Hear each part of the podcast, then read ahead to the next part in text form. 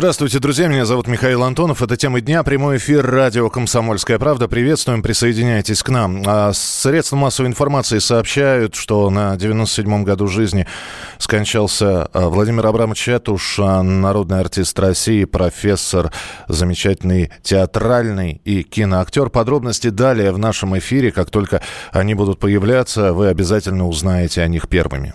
Меняем тему. А в аэропорту Внуково арестовали Руслана Горинга. Не путать с канадским актером Райаном Гослингом. В нашем случае речь идет о бывшем первом замглавы Росгеологии.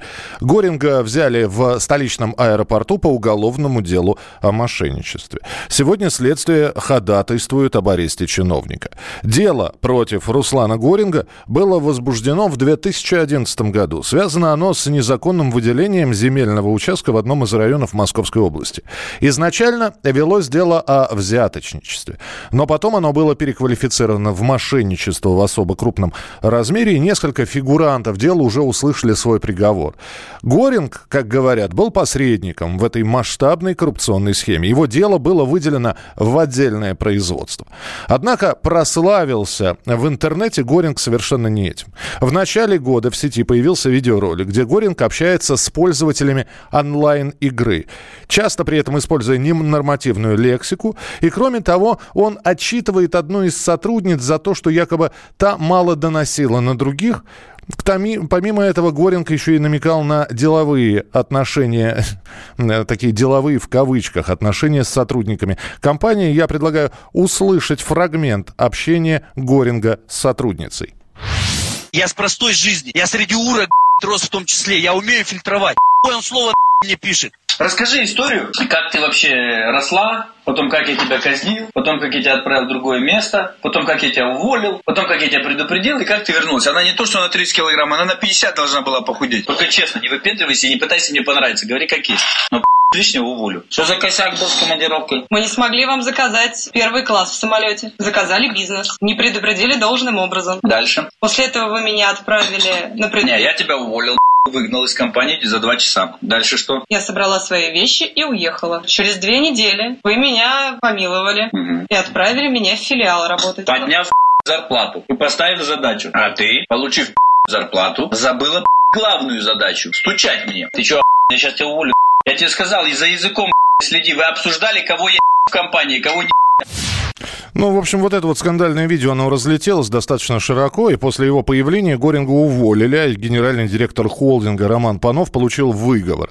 Минприроды обещала провести проверку всей финансово-хозяйственной деятельности холдинга, и, в общем, логичное продолжение скандала с онлайн-игрой и арест накануне в аэропорту. Все это мы сейчас обсудим с журналистом, ведущим программы «Исключение из правил» на радио «Комсомольская правда» с Максимом Шевченко. Максим Леонидович, здравствуйте.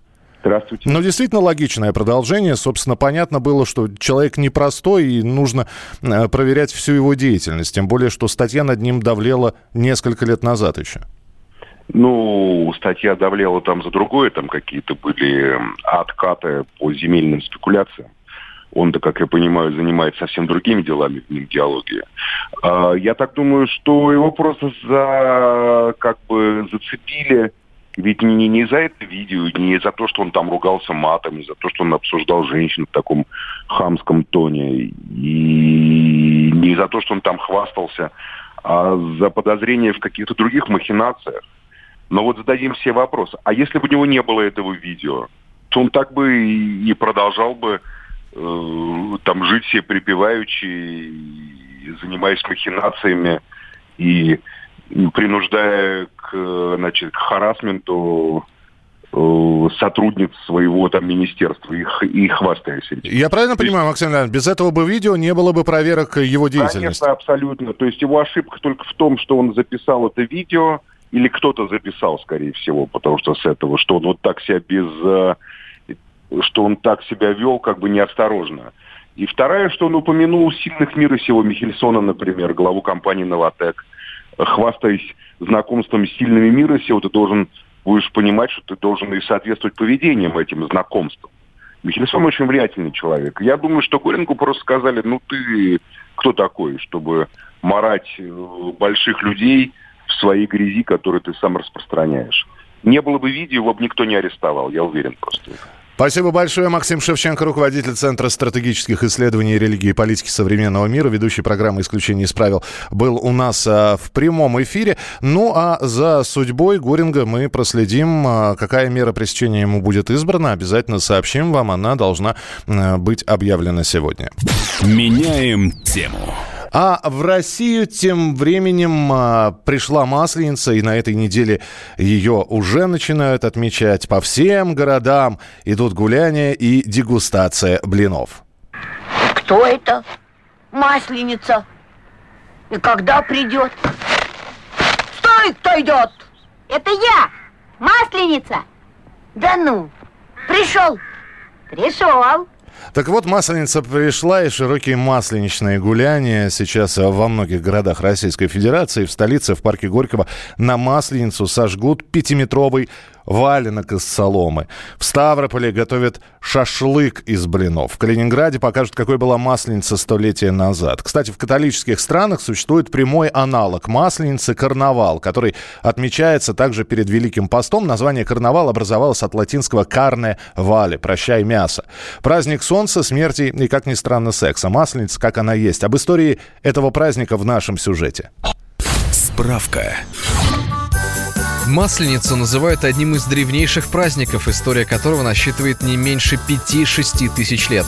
Раньше она носила название «Комоедица» и имела прямое отношение к самым важным вещам в жизни людей – плодородию, сексу, урожаю, жизни и смерти.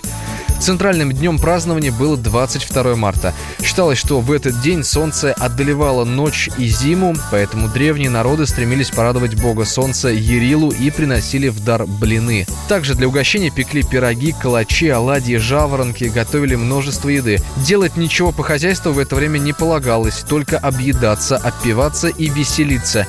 Обильно накрытые столы должны были обеспечить богатый урожай летом. Одним из главных ритуалов в Камоедице было будить медведя.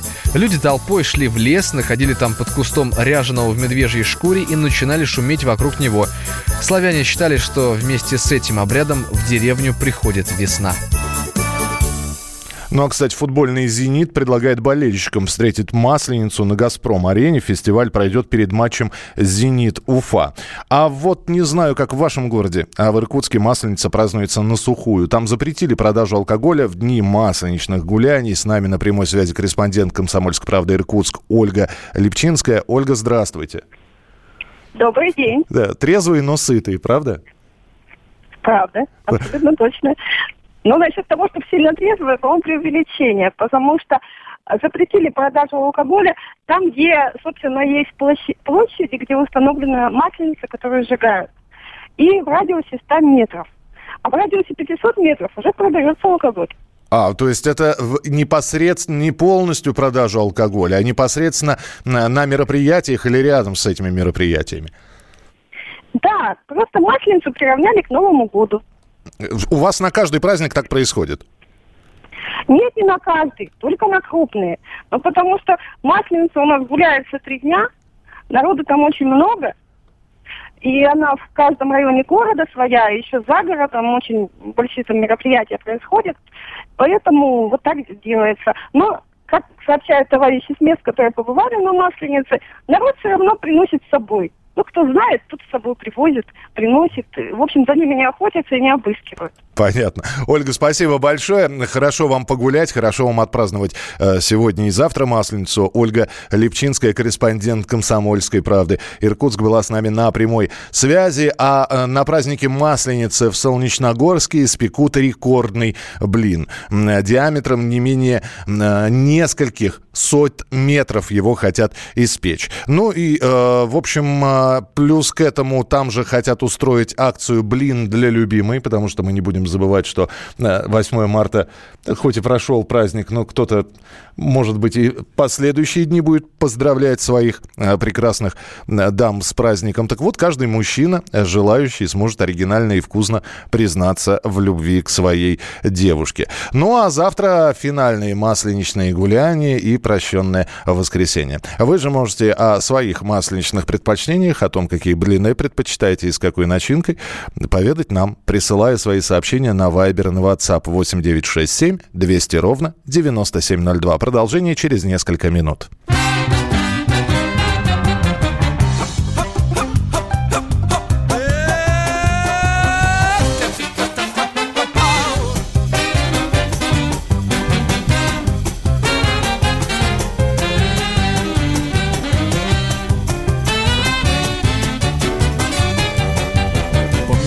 Масляной в Москве в былые дни пекли блины. Жирный блин царил на всей земле, все от блинов были пьяны. Ты хозяйкой милою была, и блины мне вкусные пекла. Дуня, люблю твои блины, эх, Дуня, твои блины вкусны, в твоих блинах огонь и нежный вкус. Твоих блинов здесь многое беру давай блинов с огня. Эх, Дуня, целуйся не меня. Твой поцелуй разгонит мигом сплин. Твой поцелуй горячь, как свежий блин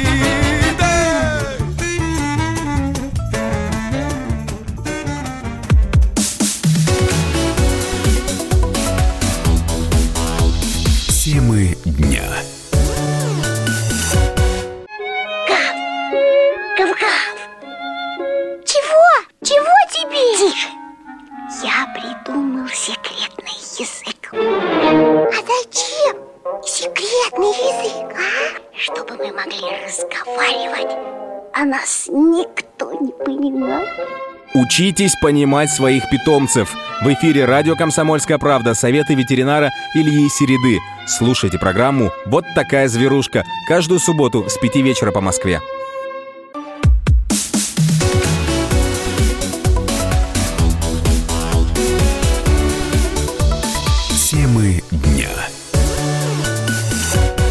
Друзья, это тема дня на радио «Комсомольская правда». Мы работаем в прямом эфире, и через несколько минут мы обязательно э, расскажем вам о Владимире Абрамовиче Этуше, которого не стало сегодня. Об этом сообщают средства массовой информации. И, конечно, вспомним лучшие работы, начиная от э, ролей в детских кинофильмах, а мы помним его прекрасного Карабаса-Барабаса в «Приключениях Буратино», до знаменитого товарища Саахова из «Кавказской пленницы» или знаменитого э, ограбленного э, зубного врача в кинофильме «Иван Васильевич меняет профессию». Вы гляньте, гляньте на нашего активиста. Это же вооруженный бандит. Смерть! От смерда слышу. Холоп! Сейчас милиция разберется, кто из нас холоп. Владимира Абрамовича не стало э, сегодня и сообщают, что на 97-м году жизни он скончался после долгой и продолжительной болезни. Все подробности в нашем эфире через несколько минут. Меняем тему. Врачей станут штрафовать за неправильное оказание помощи. Давайте поговорим о нашем с вами здоровье. Минздрав предложил ввести штрафы для врачей и медицинских учреждений, но не для всех, а для тех, кто оказывает помощь по неутвержденным критериям. Речь идет о штрафе за оказание медицинской помощи не по утвержденным рекомендациям. В случае нарушения должностные лица будут вынуждены платить штраф в размере до 20 тысяч рублей. Юридические лица будут облагаться штрафом в размере до 70 тысяч рублей. Еще одна статья предусматривает штраф на тот случай, если медицинская организация просила средства на приобретение и ремонт оборудования, а эти деньги в результате не были выделены. А так ли необходимо введение таких штрафов? И самое главное, станут ли нас лечить лучше после этого? Своим мнением поделился Герман Пятов, врач-хирург, кандидат медицинских наук, бывший сотрудник скорой помощи. Я не думаю, что оно как-то сможет сыграть в сторону позитива. Штрафы нужно вводить за какие-то конкретные действия или бездействия конкретного, допустим, вот врача там или любого специалиста, который mm-hmm. что-то сделал не так. Здесь же, в принципе, очень туманная формулировка. Это не, не, это ни о чем. Во-первых, что значит критерии. Понимаете, есть э, во всем мире есть там протоколы, да, вот есть протокол лечения такого-то заболевания, такого, такого. То есть четко любой врач в какой-то конкретной ситуации действует по протоколам. У нас этого пока что нет. То есть э, мы об этом говорим, вроде это обсуждалось, где-то были попытки принимать какие-то вот стандарты, да, лечения того или иного заболевания. Это был врач-хирург Герман Пятов. А другой вопрос. Все ли случаи попадают под стандартный протокол? С одной стороны, это, наверное, хорошо, что никакой самодеятельности врач допускать не будет. А с другой, если нужно принимать решение здесь и сейчас, на кону жизнь человека, а протоколом какие-то действия не предусмотрены. Как поступать тогда? Ничего не делать или делать, рискуя при этом нарваться на штраф? Вот что говорит Надежда Чернышова, врач-терапевт у нас врачи находятся просто под страшным прессингом. Их сейчас судят за все что угодно. Если их сейчас еще начнут штрафовать за несоответствие неким непонятно кем написанным нормативам, то проще вообще не работать врачом. На самом деле тут можно выделить несколько аспектов. Во-первых, непонятно, кто составляет эти критерии. С одной стороны, идея хорошая. Если у нас есть нормативы, то в 90% случаев врач может назначить адекватное лечение. Но в 10% случаев бывают такие странные сочетания заболеваний у одного пациента, что ему это стандартное лечение нанесет вред. Если у него, допустим, почки не перенесут вот этого стандартного лечения, что с ним делать тогда? Меняем тему. Продолжается прямой эфир на радио «Комсомольская правда». Как мы и обещали, э, переходим к теме грустной и печальной. Скончался Владимир Абрамович Этуш. В пятницу, 8 марта, актеру стало плохо. Скорая госпитализировала его в реанимационное отделение одной из московских больниц. Он был без сознания. И, к сожалению, врачам не удалось спасти легендарного артиста, который являлся по возрасту старейшим действующим актером среди народных артистов Советского Союза. Легенда э, сцены вахтанговской легенда отечественного кинематографа. Месяц назад Владимир Абрамович пережил инсульт. Он провел пару недель в больнице, но тогда врачам удалось его выходить. С нами на прямой связи специальный корреспондент «Комсомольской правды» Анастасия Плешакова. Настя, приветствую. А, здравствуйте, Миша. Да, а, действительно подтвердились вот эти вот вся информация, которая сейчас появляется в СМИ. Да, да, да. Я дозвонилась эм, э, директору театра Вахтангова Кириллу Кроку, и он подтвердил, конечно, все в шоке, несмотря на то, что э, Владимиру Абрамовичу 96 лет, и ну, так, объективно это могло случиться, его уход мог случиться в любой из дней, тем более он последние годы, последние, там, этот год уж точно э, плохо себя чувствовал. Отменяли спектакли с его участием, он сам уже э, доигрывал э, спектакль «Бенефис», по-моему, последний раз, это было в январе, и он, ну, как бы этот спектакль даже пришлось снять из, из репертуара театра, потому что Владимиру Абрамовичу уже было физически тяжело. Ну, вот физически тяжело играть, хотя он играл там сидя практически весь спектакль но он утомлялся, и его пощадили, да и он сам уже попросил, чтобы его пощадили. Но он такой боец, театральный боец, и действительно всю жизнь посвятил и сцене, и театру, и театру Вахтангова. Я знаю, что э, театр направлял документы на то, чтобы Владимира Абрамовича в книгу, внесли в книгу рекордов Гиннесса угу. как э, одного из старейших э, актеров, действующих, правильно как ты сказал. Вот, ну, не знаю, успели они это все сделать, э, потому что вот так все внезапно все-таки, тем не менее, все внезапно случилось. Спасибо большое. Анастасия Плешакова, специальный корреспондент «Комсомольской правды». Место о проведении гражданской панихиды и место и время похорон Владимира Абрамовича Этуша будет сообщено дополнительно. У него не так много, кстати, э, киноролей, но каждый из них запомнился. По сравнению с другими актерами он играл в кино немного. Всего 36 фильмов. Но зато каких? Первое появление, фактически первое появление в ленте «Овод», где он сыграл Чезаре Мартини. Далее в 66 году «Кавказская пленница». А потом были, как я уже сказал, и «Приключения Буратино», и многие-многие другие фильмы. Давайте вспомним лучшие роли Владимира Этуша в нашем эфире. Эх, я готов на подлости, эх, я готов на подлости, но лишь бы в потасовке хватило бы мне бодрости, но лишь бы в потасовке хватило бы мне бодрости, хватило бы мне бодрости, хватило бы мне бодрости. Все, все, что нажил непосильным трудом, все же погибло. Три магнитофона, три кинокамеры заграничных, три портсигара отечественных, куртка замшевая, три. Куртка. Слушай, обидно, клянусь, а- обидно, ну, ничего не сделал, да? Только вошел. Молодая еще, капризная. Какой капризный, слушай, хулиган. Ты чьих будешь? Вы меня извините, товарищ артист, но что такое э, чьих? Чей холоп, спрашиваю? Извините, но я вас не понимаю. Ну, сущий глупый холоп.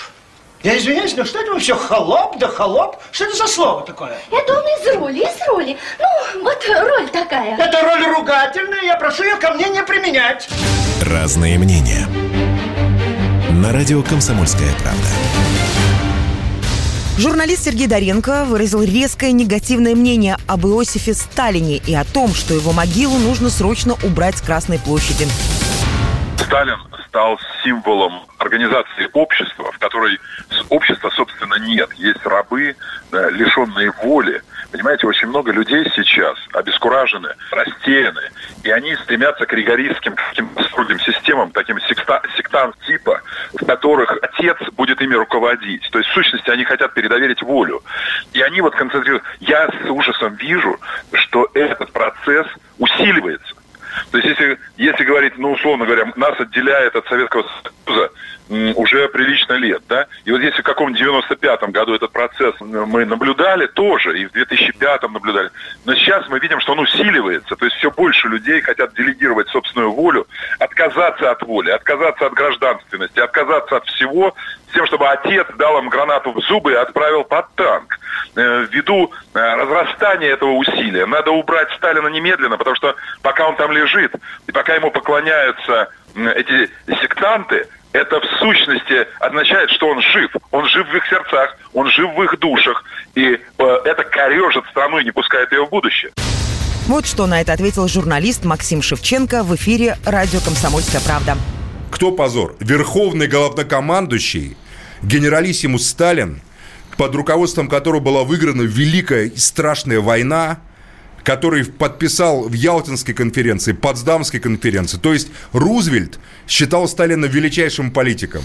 Черчилль говорил, что если бы не Сталин, то, как говорится, не было бы победы.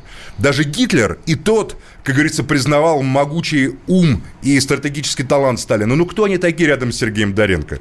Доренко сказал позор, значит позор. Значит, верховный главнокомандующий – это позор, по мнению Доренко, так, значит, мы и запишем. Но многие люди так не считают, и это не важно, как вот считаю я в данный момент. Просто многие люди так не считают. И есть феномен.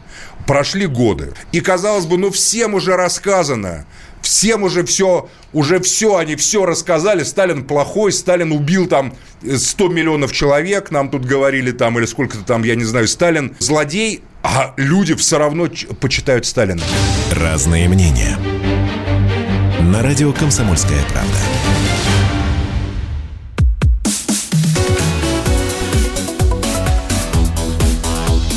Темы дня. Здравствуй, друг. С чем ты к нам пришел? Здравствуйте. Меня зовут Кирилл, и я автоэксперт. Ребята, давайте поддержим Кирилла. Я знаю о машинах все. Я хочу говорить о них, хочу отвечать на вопросы, все время хочу обсуждать автомобильные темы. Как ты борешься со своей зависимостью, Кирилл? А я и не борюсь. Я говорю о машинах каждый день на радио «Комсомольская правда». «Дави на газ» с Кириллом Бревдо. По будням с 8 утра, а также по пятницам с 8 вечера по московскому времени на радио «Комсомольская правда».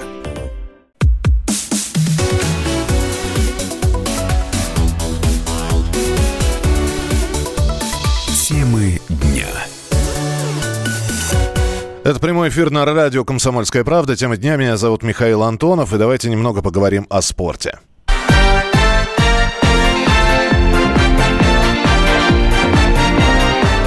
К новостям универсиады, которая в эти дни проходит в Красноярске, мужская сборная России одержала победу в лыжной эстафете 4 по 7,5 километров. За российскую команду выступали Иван Кириллов, Антон Тимошов, Кирилл Келевнюк и Иван Якимушкин. Второе место заняла национальная сборная Казахстана, а бронза досталась сборной Финляндии. Российская команда на универсиаде 2019 года безусловный лидер по количеству наград. У нас уже 80 медалей. Это значит, что российская сборная досрочно выиграла Олимпиаду. Э, Хорошая оговорка по Фрейду сейчас была. Олимпиаду мы когда-нибудь обязательно выиграем по наградам. Но пока мы выигрываем Универсиаду 2019 года. Ни одна сборная, даже если приложит фантастические усилия, не сможет приблизиться к россиянам. А впереди еще три дня состязаний, когда будут разыграны оставшиеся 27 комплектов наград из 76. Из медалей нашей сборной 23 бронзовые, 29 серебряных и 28 золотых наград. Напомню, что на предыдущей универсиаде в 2017 году в, в Алма-Ате э, российские спортсмены заняли первое место также в медальном зачете. Следим за россиянами, э, следим за теми, кто нас пытается догнать. Хотя разрыв огромен. На втором месте идет команда Южной Кореи. Она завоевала 13 медалей. На третьем месте Швейцария. Ну и подробности о главных событиях э, универсиады у нашего корреспондента Елена Серебровская, корреспондент «Комсомольской правды» Красноярск. Елена, приветствую.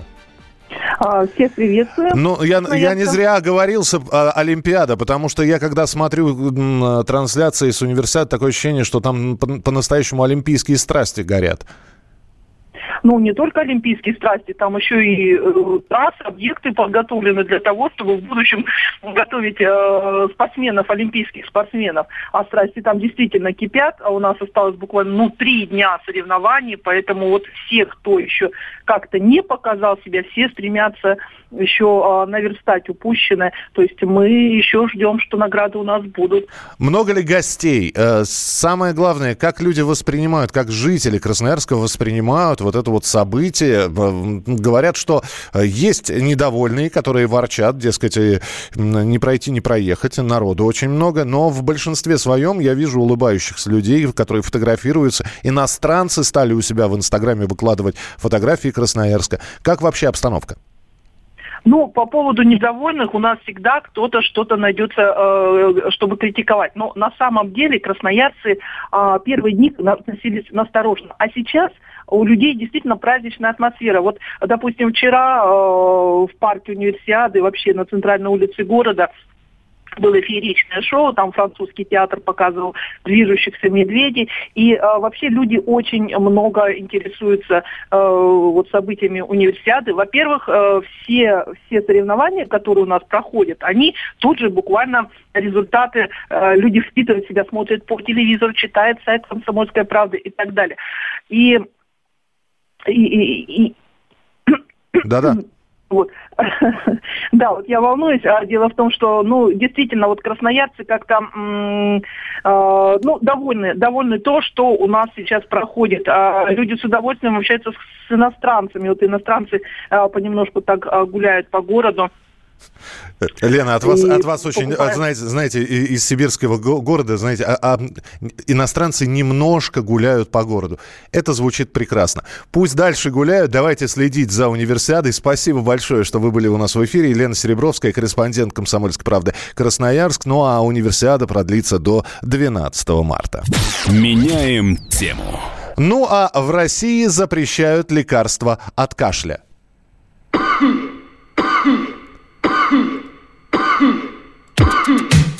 Из российских аптек изымают еще одно лекарство от кашля. Если раньше в опалу попал популярный Эреспал, то на этот раз под сокращение еще одно лекарственное средство попадает Эреспирус. Все подробности в нашем материале от корреспондента. В России из продажи изымают очередное лекарство, на этот раз препарат Эриспирус. В нем содержится вещество финспирит, которое может негативно повлиять на работу сердца.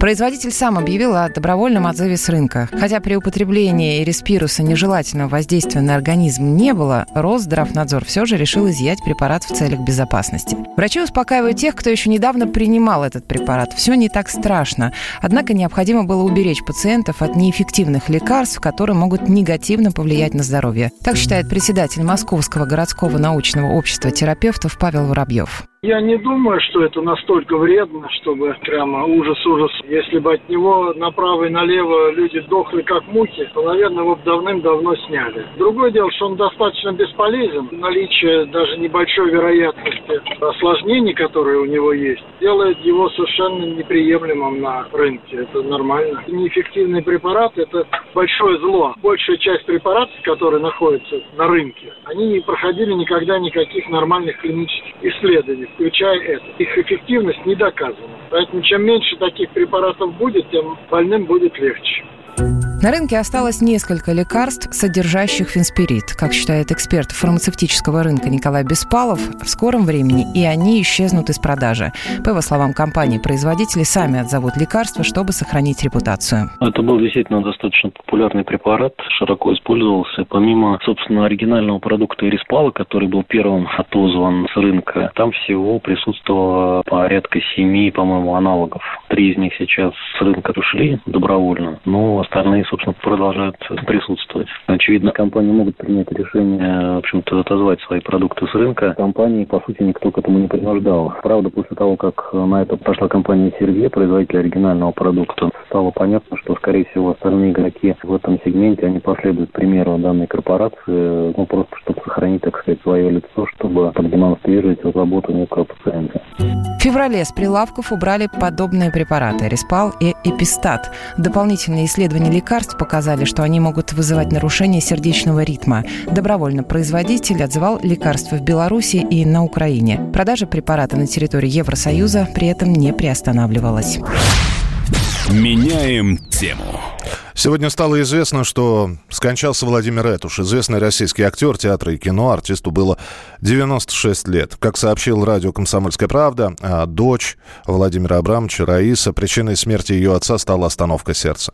Информацию о смерти известного актера подтвердил директор театра имени Вахтангова, где Этуш служил с 1945 года. И, кстати, он пришел в театр сразу после войны. Мало кто знает, что Владимир Этуш фронтовик. Более того, он являлся являлся полным кавалером ордена за заслуги перед Отечеством. Подробности о гражданской панихиде и месте похорон пока неизвестны, а подробности о, о жизни Владимира Этуша в нашем материале. На 96-м году умер актер, народный артист СССР Владимир Этуш. В пятницу 8 марта ему стало плохо. Скорая госпитализировала его в реанимационное отделение одной из московских больниц. Он был без сознания. К сожалению, врачам не удалось спасти легендарного артиста. Роли Этуша яркие, многие фразы его персонажей стали крылатыми, как, например, цитаты из фильма «Кавказская пленница» или «Новые приключения Шурика». Это студент, комсомолка, спортсменка, Наконец, она просто красавица. Этуш родился в Москве 6 мая 1922 года. Однако в паспорте у него стоит 1923. Таким образом, мама будущего артиста хотела, чтобы он позже пошел в армию.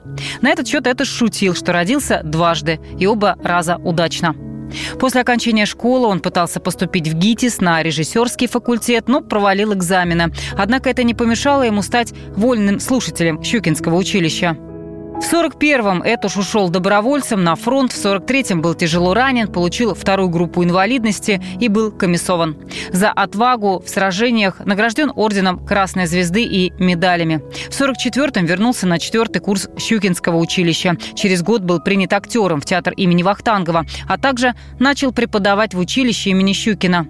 Владимир Этуш всю жизнь прослужил в Московском театре имени Вахтангова и сыграл более сотни ролей.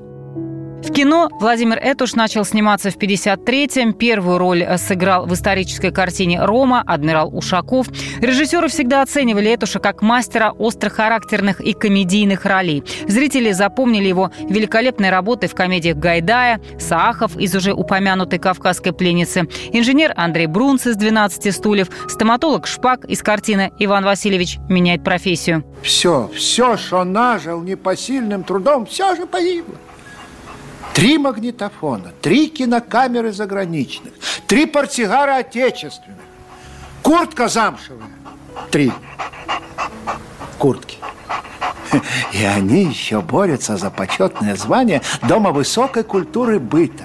Что касается личной жизни, то свою первую жену Этуш встретил в 45-м. Нинель Мышкова была тогда первокурсницей Щукинского училища. Этот брак продлился недолго. После этого несколько лет жизнь Владимира была связана с актрисой театра Еленой Измайловой. При этом пара не узаконила свои отношения.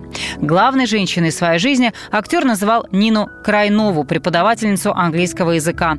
Ради Этуша она переехала из Баку в Москву. Супруги прожили вместе 48 лет. В этом браке у Владимира Этуша родилась дочь Раиса. Она так же, как и отец, стала актрисой и сейчас живет в США. В 2000-м Нина Крайнова умерла от рака.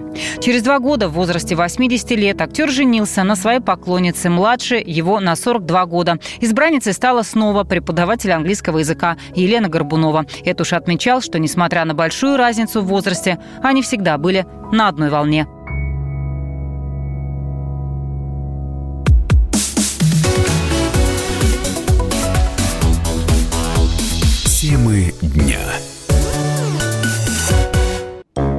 Британские ученые доказали.